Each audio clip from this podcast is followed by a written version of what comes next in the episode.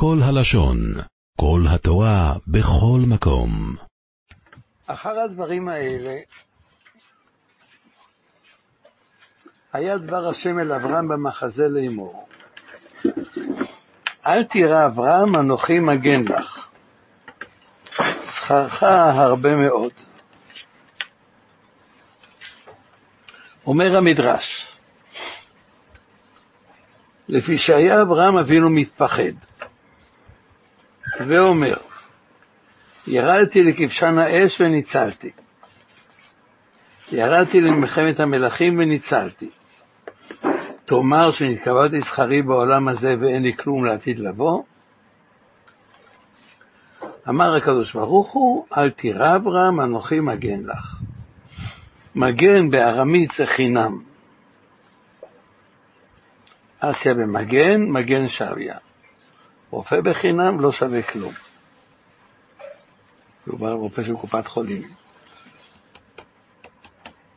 אנוכי מגן לך. כל מה שעשיתי עמך בעולם הזה, חינם עשיתי עמך. אבל שכרך מתוקן לעתיד לבוא. שכרך הרבה מאוד, כמו שנאמר, מה רב טובך אשר ספנת ליראיך. עד כאן דברי המדרש, ורבי צלב לזר, בספרו כוכבי אור, שמסופח לספר אור ישראל, סימן ב', עושה מהם התמים. הוא כותב כך: יש להשתומם ולהפליא ממה שאמר אברהם אבינו, ירדתי ליבשן האש וניצלתי, להיות נשרף על קדושת שמו יתברך. הוא ירד כדי להתחמם בכבשן. ירד בשביל קידוש השם. וכאשר הקדוש ברוך הוא עושה עמו נס ומצילו, אז הרי לפי הסברה לא צריך להיות לנו כאלו גם מהנס הזה עצמו, מהירידה לכבשן האש. אז הוא פוחד שבגלל ההצלה הוא איבד את כל שכרו? כל שכר המצוות שהוא עשה?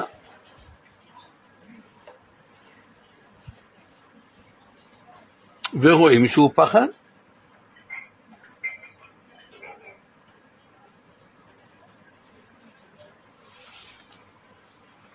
עוד יש להתבונן, כותב רבי סלב לעזר, בתשובתו של הקדוש ברוך הוא.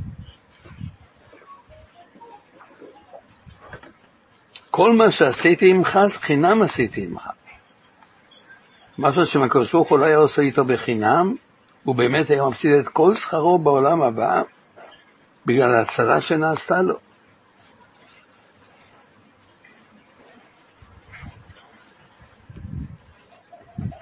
כותב רבי צלב לזר,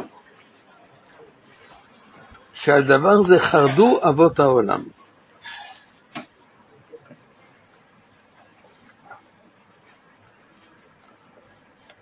יעקב אבינו אמר, קטונתי מכל החסדים ומכל האמת, כותב רש"י, הוקטנו ונתמעטו זכויותיי בגלל החסדים שעשית עמדי. ומכאן לומדים חז"ל במסכת שבת ל"ב, שלעולם אל יעמוד אדם במקום הסכנה שמא עושים לו נס, א', שמא אין עושים לו נס, ואם עושים לו נס, מנקים לו מזכויותיו. מביא רבי צלב לזר את הגמרא במסכת סנהדרין. דף קא, כשחלה רבי אליעזר, נכנסו תלמידיו לבקרו. אמר להם, חימה עזה יש בעולם. יש כעת הקפדה גדולה בעולם, הוא סובל נוראות. התחילו הם בוכים, ורבי עקיבא משחק. אמרו לו, למה אתה משחק? אמר להם, מפני מה אתם בוכים? אמרו לו, אפשר ספר תורה שרוי בצער ולא נבכה? אמר להם, לכך אני משחק. כל זמן שאני רואה את רבי, שאין יינו מחמיץ, ואין פשתנו לוקה, ואין שמנו מבאיש, ואין דובשו מדביש. כותב רש"י, שיש הצלחה בכל מעשיו, אמרתי, שמא חד ושלום קיבל רבי עולמו בחייו. עכשיו, כשאני רואה את רבי בצער, אני שמח. אני יודע ששומרים לו את שכרו לעתיד לבוא. אמר לו רבי אליעזר, עקיבא, כלום חיסרתי מן התורה כולה? אמר לו למעלתנו רבנו, כי אדם אין צדיק בארץ, אשר יעשה טוב ולא יחטא. אין אדם בעולם שאין עליו זכויות. הגמרא אומר בעשרת הכין שגם אבות העולם לא היו עומדים בדין. לכן אם לא היית סובל, הייתי אומר שקיבלת עולמך בחייך.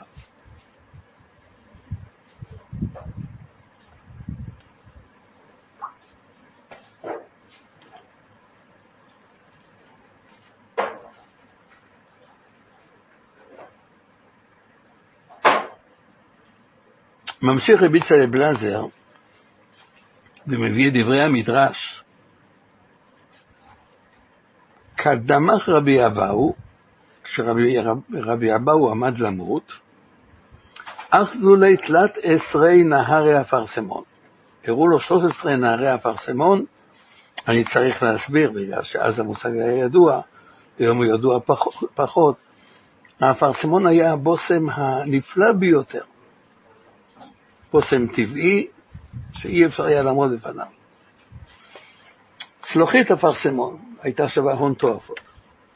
הגמרא מספרת על הגנבים בנהרדה, היו לוקחים צלוחית אפרסמון, מבקשים שהשירים ישימו את זה בכספת.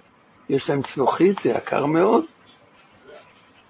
הגנבים היו, האנשים היו שמים את זה בכספת, ובלילה הגנבים היו הולכים לפי הריח ומוצאים את המקום של הכספת ופורצים אותה.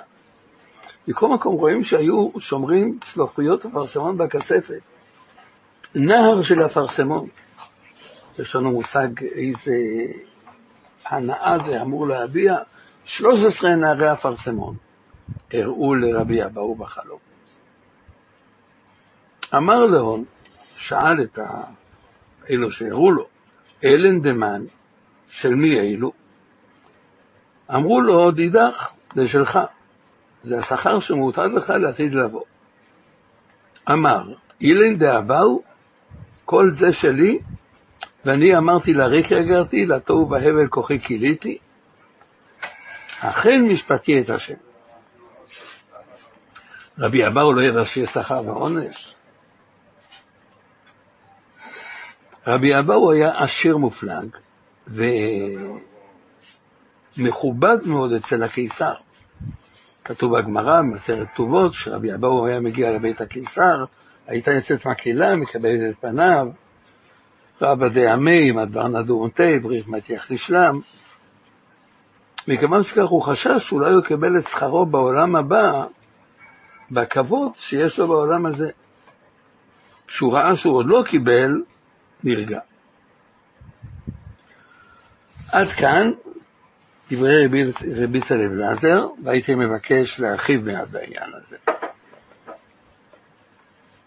החרדה של רבי אבא הוא שהוא לא יקבל את כל השכר שלו בעולם הבא, מהכבוד שהוא קיבל בעולם הזה, מובנת.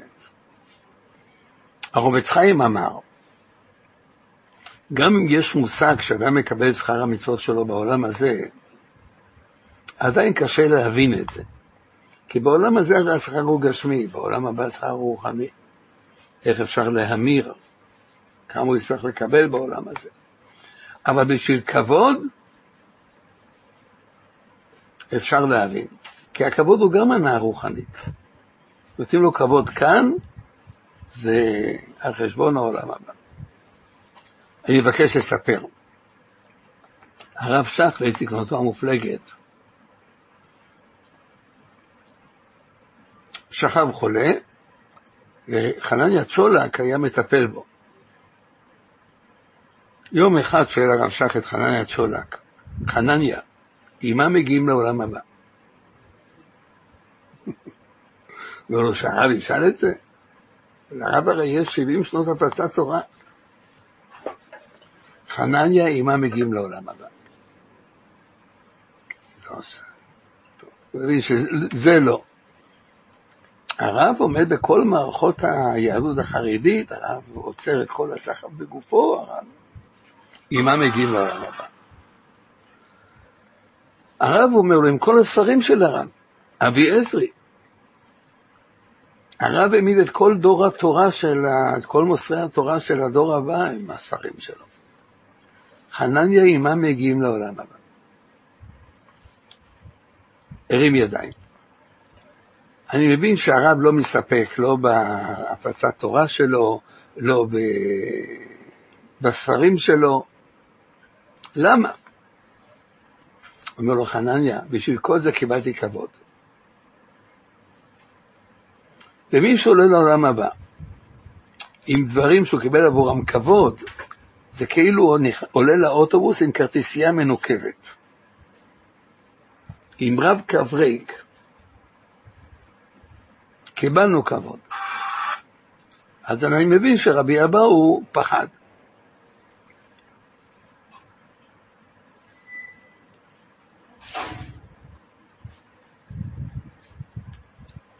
ראיתי באיזה ספר, יתוש, חזר אל החברים שלו בביצה. אין לכם מושג, הוא אומר, כמה כבוד קיבלתי מבני האדם. כבוד? כל מקום שבאתי, כולם מחאו לי כפיים. אמרו לו, לא הבנת שמחאו לך כפיים כדי למחוץ אותך? כל מי שמקבל כבוד מוחץ למעשה את הזכויות שלו. טוב, אבל שרבי אליעזר יקבל את, העולם הבא שלו, לא בשביל כבוד, אפילו לא בשביל עושר, בזה שאין אינו מחמיץ, אין פשענו לוקה, שהכל הולך לו חלק,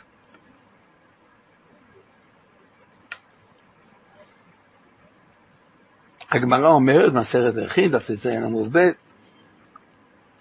מי שלא קיבל איסורים 40 יום, צריך לפחות שאולי הוא קיבל את עולמו בחייו. זה לא שהוא זכה בפיס, לא קיבל איסורים. אין יינו מחמיץ, אין פשענו מלוקה. יותר מזה, הסבא מקלם היה מציין לגמרא, מסרת ברכות דף נ"ה, הגמרא אומרת, לאדם טוב אין מראים חלום טוב. לאדם רע אין מראים חלום רע. האדם הרע אולי רצה, אולי עשה פעם איזה מצווה בחייו. ומה הוא יקבל את עולמו? רוצים להעביד אותו מהעולם הבא. ומה הוא יקבל את עולמו? בחלום טוב הוא יכול לקבל את עולמו. לא מראים לו חלום רע, כדי שיקבל את עולמו בחייו.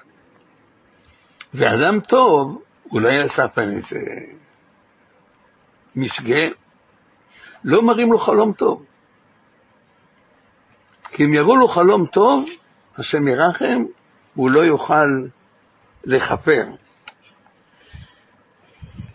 אז דוד המלך יכול, דוד המלך אומרת הגמרא, לא ראה חלום טוב.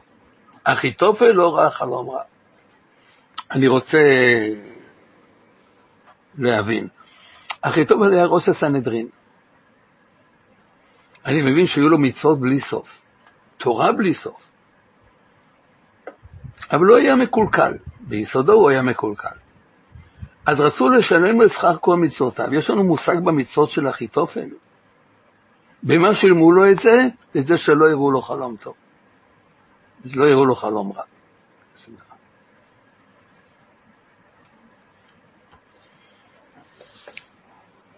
לא רק בחלום. רש"י, הרש"י הידוע, מסרת סנהדרין, דף מ"ג עמוד ב', מספר רש"י סיפור. נספר אותו בקצרה, כבר סיפרנו אותו פעם, לא פעם. היו בירושלים של ימי בית המקדש, היו שני אישים. היה צדיק גמור, מושלם, היה לו תלמיד שלו, זז ממנו, למד ממנו. יחד איתו היה מוכס. היה גובה, היה מקבל את הזכות לגבות את כל המיסים. כמה שהוא רק יוכל, ייתן סכום קצוב לממשלה, יש לו את הזכות לגבות כל המיסים, באיזה דרך שהוא ירצה. הוא היה עינה אנשים, סחט מהם את המיסים שלהם, את המקומות מחבוס שלהם. שניהם מתו באותו יום. כל ירושלים הולך ללוות, הרי לא מלינים את המת בירושלים, לא קוראים אותו בירושלים, קוראים אותו מחוץ לעיר. כל ירושלים הלכה ללוות את הצדיק, אף אחד לא הסכים להתקרב למיטה של הרשע. הבנים שלו לקחו אותו. טוב, שתי הלוויות יוצאות מהחומה, וסביב ירושלים היו שודדי דרכים. חיכו לה... לשיירות שיצאו כדי לשדוד אותם. יש כל ירושלים יוצאת, שודדי הדרכים עטו עליהם. ראו שבאים שודדי הדרכים, זנחו את המיטות, רצו למצוא מחסה בחומה. הגיפו את הדלתות, שודדים ראו שכולם ברחו, חזרו על עקבותיהם. אז יצאו להמשיך את ההלוויות, והחליפו את המיטות. היחיד שלא ברח היה תלמיד של הצדיק, נשאר ליד המיטה של הרב שלו, מה שיקרה עם הרב יקרה איתו. טוב, גם הוא ניצל, השודדים הרי חזרו על עקבותם. החליפו את המיטות, כמה שהוא צועק, יש לכם טעות, זה לא, אף אחד לא שומע בקולו, שני הבנים של הרשע לוקחים את המיטה של הצדיק, השלושה הולכים לקבור אותה. התלמיד זה שני הבנים של הרשע, ברור שהוא נקבר בביזיון, לא היה, לא היה מעניין להגיד קדיש. כל ירושלים הולכת אחרי המיטה של הרשע. בהנחה שזה הצדיק. איזה הספדים ניסו שם.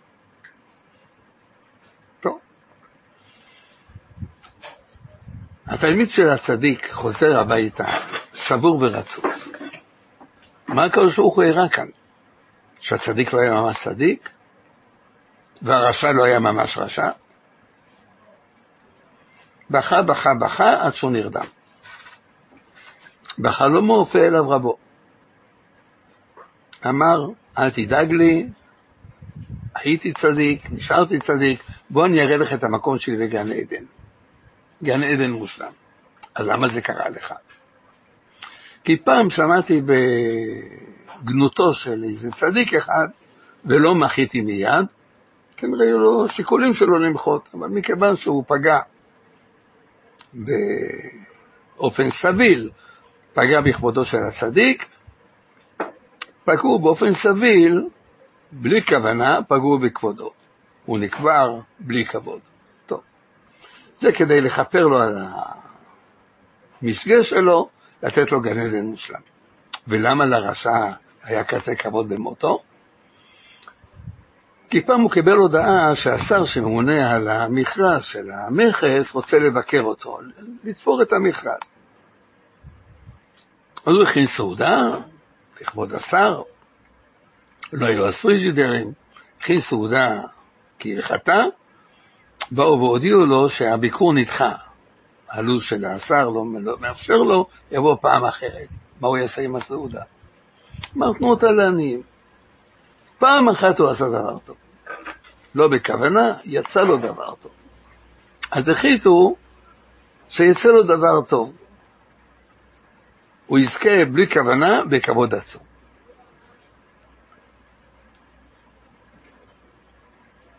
לא מובן. המוכס הזה עולה למרום. אומרים לו, גיהינום מושלם. טוב, הוא יודע שהוא עשה עבירות, אבל לא מגיע לו גיהנום מושלם, פעם הוא עושה דבר טוב. נתן את הסעודה לעניים. כבר קיבלת את השכר שלך. במה? בזה שהיה לך נחת רוח שעש... בהספדים שעשו לך. מה ההספדים שעשו לי? אמרו שם איזה צדיק הוא היה, הוא לא הלך ארבע מאות בלי תורה, לא הלך ארבע מאות בלי תפילין, גם על חסד לכל אדם. זה לא אני. כבוד עשו לי? אני יודע שעשו את הכבוד לה. בכל זאת נהנית.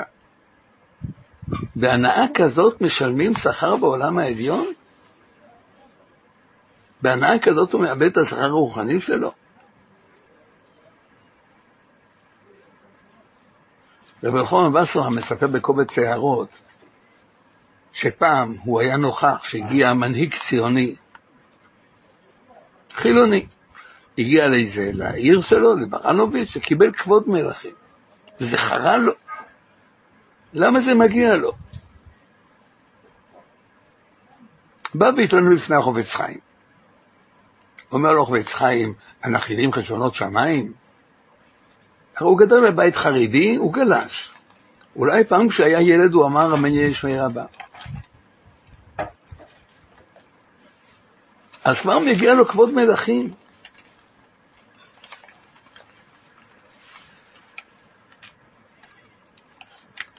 היה משכיל אחד, אמר לחידושי ערים, אני לא מבין, בתורה שלכם כתוב, בתורה שלכם, שאם תעבדו עבודה זרה חלילה, בצד השמיים ולא יהיה מטר, ודבר לא תהיה יבולה, תסבלו. אני, אין עבירה שאני לא עובר עליה. וברוך השם, יש לי כל טוב. אמר לו חידושי הערים, מהשאלה שלך מוכח שפעם קראת קריאת שמע. אז אם פעם קראת קריאת שמע, כל מה שיש לך זה כלום לא לעומת מה שמגיע לך. כי רוצים לתת לך את הכל כאן. זה צריך להיות המבט, זה אמור להיות המבט. החופץ חיים זכר צדיק לברכה סיפר ששר אחד מרד במלך. המלך דיכא את המדרידה, תפס את השר, מה הוא, מה הוא יגזור עליו? הוא גזר עליו לשים אותו בתוך כלוב של זכוכית, בכיכר העיר, לסגור את הכלוב, להניח לו למות ברעב, לעיני כולם. כולם יראו מה מגיע לאדם שמרד במלך. טוב, ביום הראשון הוא צחק על כולם, ביום השני הוא צחק פחות, ביום השני הוא כבר שכב באפסת כוחות, הלך ודעך. כפרי אחד שמע על השר הזה, על הכלוב, על העונש שלו, החליט שהוא צריך לנסוע לראות. נסע לראות, לא, לא היו הרבה אנשים שהתגודדו סביב. מה מדברים שהוא מת ברעב? ראיתי שהוא אוכל בשר.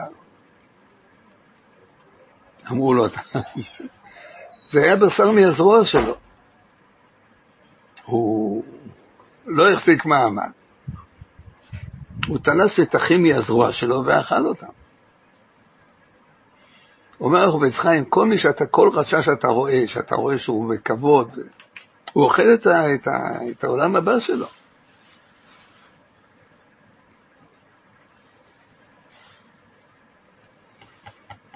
והצדיקים פוחדים שזה התהליך שקורה איתם. רב אברהם מצ'כנוב כותב בספרו חסד לאברהם על הקטע ברכת המזון, יראו את השם קדושיו, כי אין מחסור ליראיו. אומר רבי אברהם מצ'כנוב, ברגע שאין להם מחסור, הם יראים. למה אין לנו מחסור? אנחנו יודעים שאנחנו לא מושלמים. לא מושלמים, היו אמורים לתת לנו מחסור. אם אין לנו מחסור, כנראה שנתנו לנו את שכר המצוות שלנו בעולם הזה. אז הם יראים.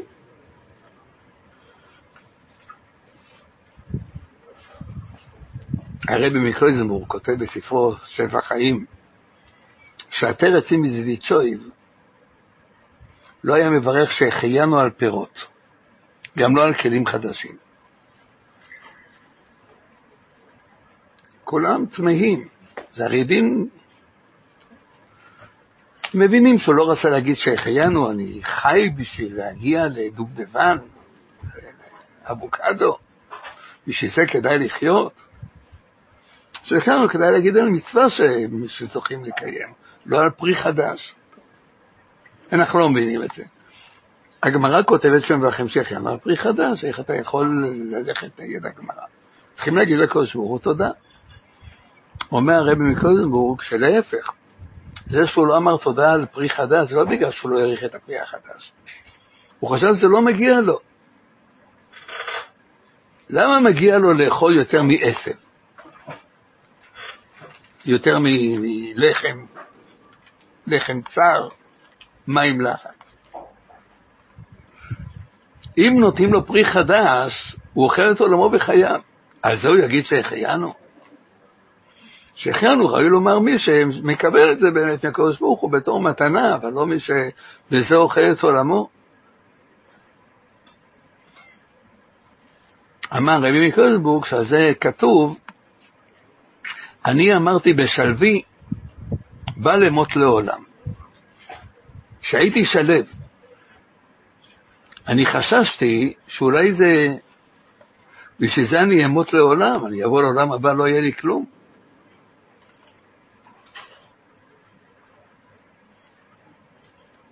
מסופר שהחובץ חיים, שמעו אותו אומר את הברכה הרביעית בברכת המזון. לכן, לחסד ולרחמים, לרווח, הצלה והצלחה, ברכה וישועה, נחמה, פרנסה וכלכלה ורחמים וחיים וכל טוב, ומכל טוב לעולם היחסרנו, שמעו שהוא ממלמל בלחץ, למה זה מגיע לך? בזכות מה אתה מבקש? רשימה שלמה שאתה בא עם סל בקשות, למה אתה חושב שזה מגיע לך? מבקשים. אבל יש פירוש שמכל טוב לעולם היחסרנו, כלומר, אני מבקש כל טוב. אני מבקש בזה לא יחסר אותי מלעולם, מהשכר שלדעתי לבוא.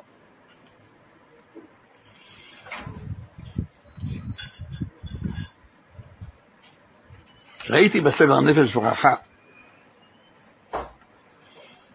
יש פסוק, ולא תאכל הנפש עם הבשר. הוא מפרש שאדם עלול לאכול את הנפש עם הבשר. אוכל בשר, בשביל זה הוא מקבל את עולמו בחייו. אז הנפש שלו יחסר.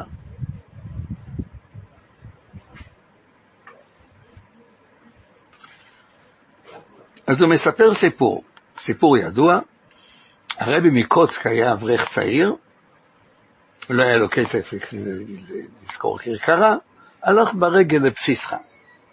טוב, הוא הולך מבוסס בקור, בבוץ, בשלג, נעצרת לידו כרכרה, העשיר שיושב בה, פותח את החלון, לאן אתה הולך? הוא אומר, הוא הולך לבסיסך, בוא תעלה, בדרך שלי. טוב, הוא עולה לכרכרה. מתרווח, והתברר שהשיר הזה, השיר חילוני, רואה את החסיד יושב. תגיד, למה אתה לא נוסע בכרכרה? הוא אומר, אין לי כסף. אתה בטח מתפלל שלוש פעמים ביום. בטח, הוא אומר. תראה, אתה מתפלל שלוש פעמים ביום, ואין לך ילד לזכור כרכרה. ואני כבר שכחתי איך מתפללים. ויש לי כרכרה רתומה לארבעה סוסים. איפה הצדק? אומר לו רבי קוצק, בסדר, אבל איפה אלה, מה זה שלך? מה פירוש איפה אלה, מה זה? אני, אני אומר לך, כיכרה רתומה לארבעה סוסים, זהו מה אבא שלך? איפה אלה, מה זה שלך? אני שומר את העולם הבא שלי לעתיד לבוא, לעולם הבא. אתה מקבל את עולמך בחייך.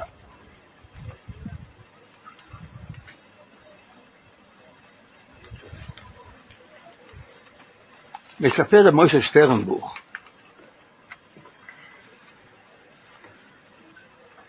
אחרי שהוא אומר שיעקב אבינו ביקש רק את ההכרחי, נתן לי לחם לאכול ובגד ללבוש. לא ביקש יותר מזה כדי שלא יאכל את עולמו בחייו. הוא מספר שבאספת הרבנים בפטרבורג נפגשו רב חיים מבריסק ורב שמואל בר, רב שולם בר מלובביץ', הרשע מלובביץ'. טוב, מדברים, משוחחים, מבקש שהרב חיים מבריסק, כבודו הרי מברך יהודים, יברך גם אותי. מברך אותו הרבי מלובביץ' ברוחניות ובגשמיות. יהיה לך כל טוב ברוחניות ובגשמיות. אומר, לא זה מה שביקשתי. ביקשתי ברכה רק לרוחניות. אומר לו, מה אכפת לך לקבל גם ברכה בגשמיות? אומר לו הרב חיים מבריסק, בעלי בתים צריכים ברכה לגשמיות. למה? כי זה הכלי שלהם. הם הרי לא לומדים תורה. אז מה, מה ייתן להם את העולם הבא? זה שהם נותנים צדקה, תומכים תורה, צריכים ברכה בגשמיות לתת, למלא את הייעוד שלהם. אבל אני הרי רב, אני הרי לומד תורה. ויש לי ברוך השם את הפרנסה הבסיסית שלי. בשביל מה אני צריך ברכה בגשמיות? זה יהיה על חשבון העולם הבא שלי. לא זה הכלי שלי. מספר המדרש, מעשה בתלמיד אחד של רבי שמעון בר יוחאי, שיצא לחוץ לארץ וחזר עם עושר רב. התקנאו בו תלמידים. לקח אותם רבי שמעון בר יוחאי לבקעה אחת, ואמר, בקעה בקעה התמלאי דינרים. רק לחשוב את הסיטואציה, בקעה עצומה, כל הבקעה מתמלאת בדינרים, שכבה אחרי שכבה אחרי שכבה אחרי שכבה. אמר רבי שמעון בר יוחאי, כל מי שרוצה ייקח כמה שהוא רוצה. אבל תדעו לכם, זה על חשבון העולם הבא שלכם. אף אחד לא לקח כלום.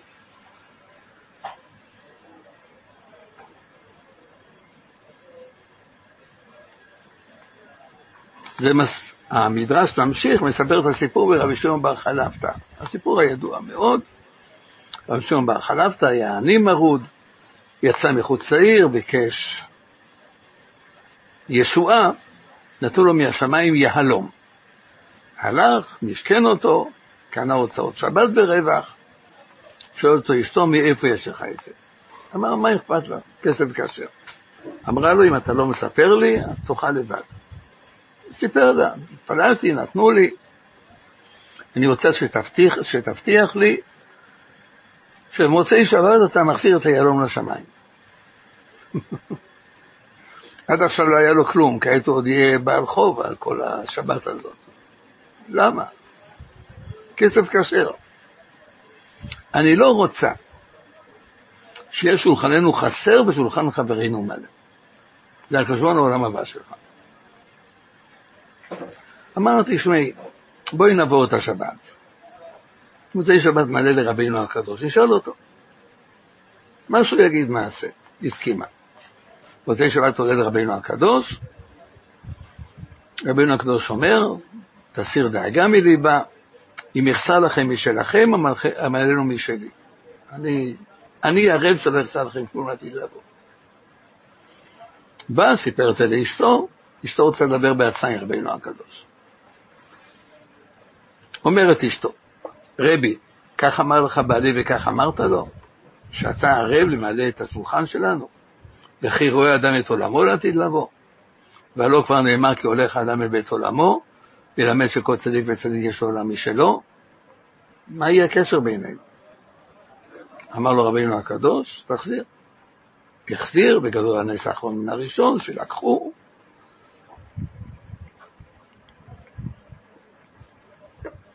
מה אמר לרבינו הקדוש? הוא לא ידע שהולך אדם לבית עולמו, שכל צדיק יש עולם משלו. מסביר הרב בלוך כך, הוא אמר, תארי לך שהייתי יכול לחתום לכם ערבות, היית מקבלת את הערבות שלי? ודאי שכן. למרות שאני עשיר מופלג. רואים שהשירות הוא לא סתירה לעולם הבא. תהיו עשירים מופלגים ויהיה לכם כל טוב. אז מה היא ענתה לו? רבי ישראל סלנטר כותב במאמר שלו בעץ פרי, יש לומר של רבי ישראל סלנטר שניסח אותו עשרה מסלבות כאן, אות י"א, הוא כותב שם כך: הגמרא אומרת שכל אדם לפני שהוא נולד, המלאך מציב את הנשמה לפני הקדוש ברוך הוא ושואל, מה יהיה עליה? עשיר או עני, חכם או טיפש, גיבור או חלש. צדיק ורשע הוא לא שואל, כי הכל בידי שמיים חוץ מיראת שמיים. מי שנגזר עליו להיות עשיר. ברור שזה לא ינוקה לו לחשבון העולם הבא שלו, זה מה שנגזר עליך.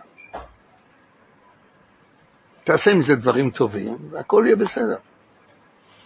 מי שנגזר עליו להיות עשיר, זה לא ינוקה לו מהעולם הבא שלו, ואם הוא לא יהיה עשיר, זה ינוקה לו מהעונש שלו. נגזר עליו להיות עשיר והוא עני. אבל מי שנגזר עליו להיות עני, אז אם הוא, אם הוא ייקח לעצמו עשירות, זה ינוקה לו מהעולם הבא שלו. כי הרי לא זה מה שנגזר עליך. וזה מה שאמרה לו הגברת, חלפת. עליך נגזר להיות עשיר. אשריך. על בעלי נגזר להיות עני, ואי אפשר לשנות את המצב שלו.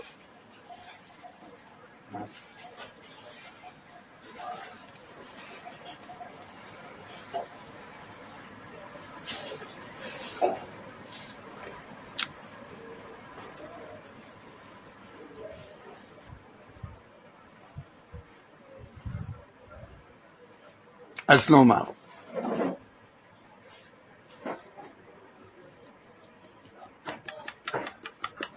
כמדומני שכולם יסכימו איתי, שאנחנו חיים בניסים, בכלל חיים בניסים.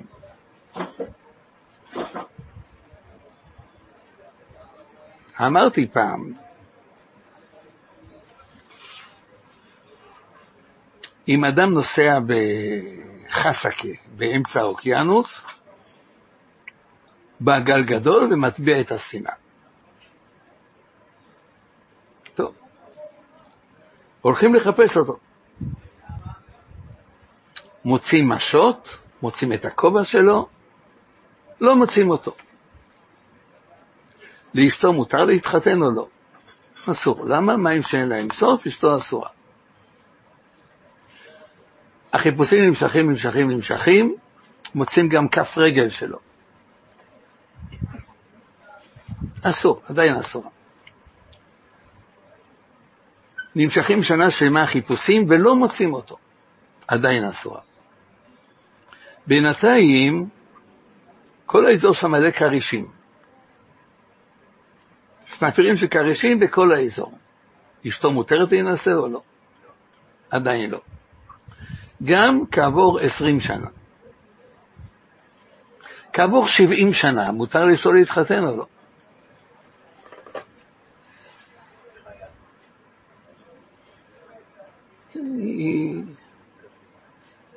צריכה פיליפיני וכדי, לא, יהודי.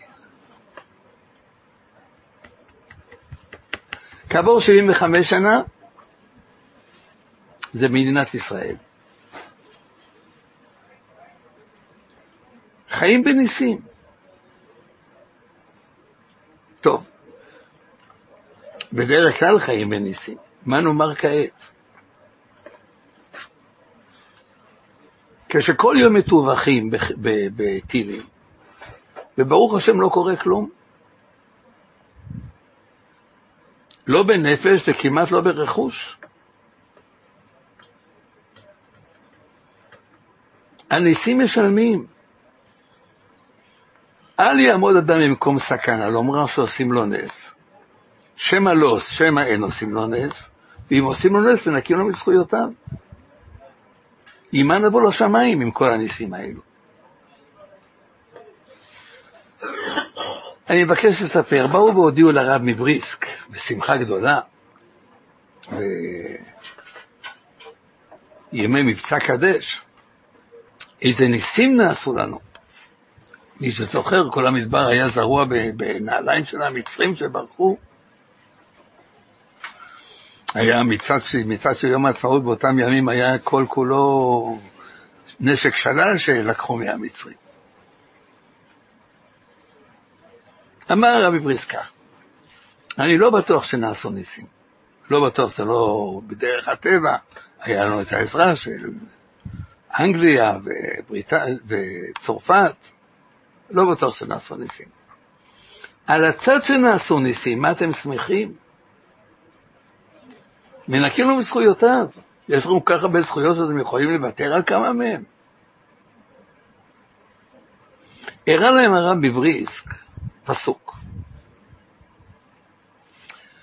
עם ישראל יצא ממצרים, המצרים רודפים אחריהם. ויראו מאוד, ויצעקו בני ישראל אל השם. ויישא מלאך האלוקים ההולך לפני המחנה, ויעמוד מאחריהם. כותב רש"י, בכל מקום הוא קורא לו מלאך השם. וכאן מלאך האלוקים. למה קורא לו מלאך האלוקים? אלא לפי שהיו נתונים בדין, כותב רש"י, אם להינצל, אם להיאבד עם המצרים. ממש לא מובן. אחרי יציאת מצרים, אחרי כל הניסים שנעשו להם, אחרי כל עשר המכות, עוד יעבדו עם המצרים? אבל אמר הרב בריסק, האמת היא שהיו להם הרבה קטרוגים. אלו עוד עבודה זרה, ואלו, היו עליהם קטרוגים. בזכות מה הם ניצלו? בזכות מה קרה להם הנס הזה? שתי מצוות. שתי מצוות, דם פסח, דם מילה, הצליחו להינצל. דרך אגב, שתי מצוות שנעשו שלא לשמה. הם אכלו את קורבן הפסח בגלל שהם התאבו לריח שלו, שהיה עם ריח גן עדן. טוב, אז מה לא התעצמם כדי לאכול מקורבן הפסח? שתי מצוות שנעשו שלא לשמה. ואחרי שתי המצוות האלו קראו להם כך הרבה ניסים. ויצא אתכם על כפי נשרים, ואביא אתכם אליי, לשעה קלה התקפצו כולם ממצרים לרמסס, בשעה קלה הם הגיעו מרמסס לסוכות. עוד לא הספיקו לאכול את שכר שתי המצוות שלהם. ואם כן, אז בזכות מה הם ינצלו? אין ארוחות חינם. מצוות אין להם, את המצוות, שכר שתי מצוות הם אכלו, בזכות מה הם ינצלו? אז מה עושים? איך בכל זאת זוכים לכך שלא מכלים את הקרן? האמת היא, יש שתי דרכים. אפשר לנקוט בכל אחת מהן, אפשר לנקוט בשניהם גם יחד. הדרך הראשונה, גמרא ידועה במסכת קידושין, דף כ"ט, הגמרא מספרת שרבי יעקב רבי אחא בר יעקב הלך ללמוד אצל אביי. בעיר של אביי היה בית כנסת, בעיר רבנן, כזה ששמשו בו בני ישיבה, התנחל שם מזיק אחד. זה היה כזה מזיק, מזיק אספנים, בדרך כלל הרי כתוב שמזיק, מזיק אדם אחד, אם הוא רואה שניים, הוא נראה להם ולא מזיק אותם. בדרך כלל מזיקים שולטים בלילה ולא ביום. זה היה כזה מזיק, שאם שניים היו עולים לבית הכנסת הזה ביום, הוא היה מזיק אותם. הודיע אביי, הוא שמע שרבי אחא בר יעקב מגיע, שאף אחד לא ייתן לו ללון אצלו בבית. אף אחד לא יכניס אותו הביתה. כדי שהוא ייאלץ, הוא לא ידע שהמקום מסוכן, יעלה לבית הכנסת לדון שם, המזיק יתראה אליו, והוא יגבר על המזיק. טוב, אף אחד לא נתן לו לדון אצלו בבית, עלה לבית הכנסת, המזיק נראה אליו, נראה אליו כנחש בעל שבעה ראשים. כותב המהרשוס, הנחש זה הסמל של יצר הרע, הרע יש שבעה שמות, נראה אליו כי בכל ההתגלות של כל שבעת השמות, רבי אחא בר יעקב התפלל, קרא קריאה, בכל קריאה שהוא קרא, נחתך אחד הראשים של המזיק הזה, שבע, שבע קריאות, הוא התבטל. למוחד הבוקר פגש אותה הבית, נתן לו יישר כוח, חדש הוא את המזיק. היה לו טרוניה, למה סיכנת אותי? זה היה מזיק באמת מסוכן, אני גברתי עליו, אבל הייתי עלול. שואל המהרשו, איך באמת הוא סיכן אותו? אומר המהרשו, הוא שמח על כך שהוא יתפלל, ובכוח התפילה שלו יעסיק את, יעמיד את המזיק, כמו שבאמת היה. ומי שפועל על ידי תפילה, לא מנקים לו מזכויותיו. התפילה פועלת ועושה שלא ינקו לו.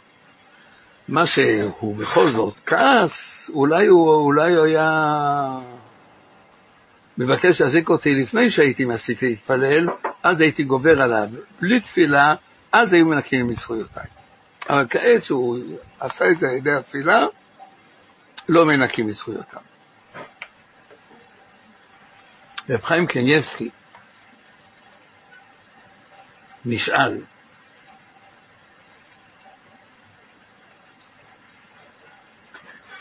אליעזר מביא את רבקה אל יצחק, ויספר העבד ליצחק את כל הדברים אשר עשה. כותב רש"י, שקפצה לו הדרך, והזדמנה לו רבקה בתפילתו. למה מדגיש רש"י בתפילתו? אומר רב חיים קניבסקי, אם זה לא היה בתפילה, אז היו מנקים לו מזכויותיו. הוא אמר שהזדמנה לו רבקה בתפילתו, אם אלה לא נתקו לו מזכויותיו, הוא יכול לספר את זה. זה לא, לא, זה לא נס בכלל, התפללתי, זה מה שקרה. הדבר הראשון, לבקש. הישועות יעקב שואל שאלה. אנחנו אומרים על הניסים בחנוכה, מתפעלים גם בתפילה, גם ברכת המזון. מי ששכח לבקש על הניסים, או בתפילה או בברכת המזון, מה הוא עושה? אם הוא נזכר באלוקי נצור בתפילה, או ברחמן בסוף ברכת המזון, הוא יכול להגיד שם, הרחמן הוא יעשה לנו ניסים כמו שעשה לאבותינו בימים ההם בזמן הזה. שואל הישועות יעקב, איך מתפללים שיעשו לנו ניסים? הרי מנקה לנו מזכויותיו. הוא, מת, הוא מתרץ שמכיוון שזה בדרך תפילה, בדרך תפילה לא מנקים מזכויותיו. אז אחד מן השניים, או שנבקש שיעשו לנו ניסים, או שנבקש שהניסים ימשיכו. ואז ממילא גם נפעל שזה ייעשה וגם לא ינקו לנו מזכויותינו. והדבר השני, יש מדרש. כל מי שנעשה לו נס ואומר שירה, מוכנים לו על כל עוונותיו.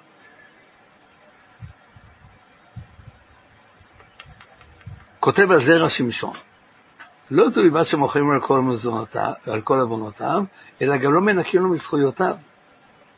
למה? כי הוא הפך את הנס למכשיר להודעה לקדוש ברוך הוא. והרי זה התפקיד שלנו בעולם הזה. להודות לקדוש ברוך הוא. עם זו יצרתי לי תהילתי יספרו.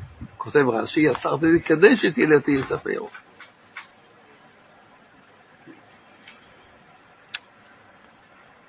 כתוב שרב חיים ברים אמר לפני הרב מבריס, כל רינה וישועה באוהלי צדיקים, ימין השם רוממה, ימין השם עושה. הוא כותב כך, ימין השם רוממה, ימין השם עושה חיל, נעשה לנו ניסים. לכאורה זה לא שבח, כי הרי נקרו לנו מזכויותינו. אבל עם כל רינה וישועה באוהלי צדיקים, אנחנו יכולים לסבול את ימין השם רומי, ימין השם עשה חיל, כי לא ינקו לנו על זה מזכויותינו בגלל שהודינו על זה, בגלל שביקשנו על זה. כותב הים של שלמה, שכל סעודה, הוא נשאל מהי סעודת מצווה, סובו וקאמל. אז הוא אומר, כל סעודה שהיא לא דרך חיבה ורעות, אלא זה כדי לתת שבח והודיה למקום או כדי לפרסם הנס, זו סעודת מצווה. ידועים דברי הנציב מוולוז'ין שבקורבן תודה יש הכי קצת זמן לאכול, יום ולילה עד חצות. לעומת זה יש הרבה כמות של אוכל. יש גם את את הבשר של הקורבן, גם 36 לחמים. למה? כדי שיהיה קצת זמן לאכול והמון אוכל, אז הוא יזמין עוד אנשים שיאכלו יחד איתו. ישאלו לשם אתם מביאים אותנו, יגיד שהוא צריך לגמר תודה לקדוש ברוך הוא. זה מפרסם את הנס. פרסום הנס זה מה שצריך לעשות, זה מה שרצוי לעשות, ועל ידי כך לא מעטים מזכויותינו. אז אם כך, אשיר בשבר לחיי העולמים על הניסים שנעשים לנו, אם הם יעשו לנו בדרך בקשה, אחרי שנבקש שיעשו לנו. והאמת היא שכל יום ויום אנחנו מבקשים שהיום הזה יעבור בשלום. ייתכן שמה שעוד לא נכנסים קרקעית זה בגלל שכל עם ישראל מבקש שהיום יעבור בשלום. מבקשים שהכל יעבור בשלום. ואם זה קורה, זה קורה בגלל התפילה, ולא מעטיינו מזכויותינו.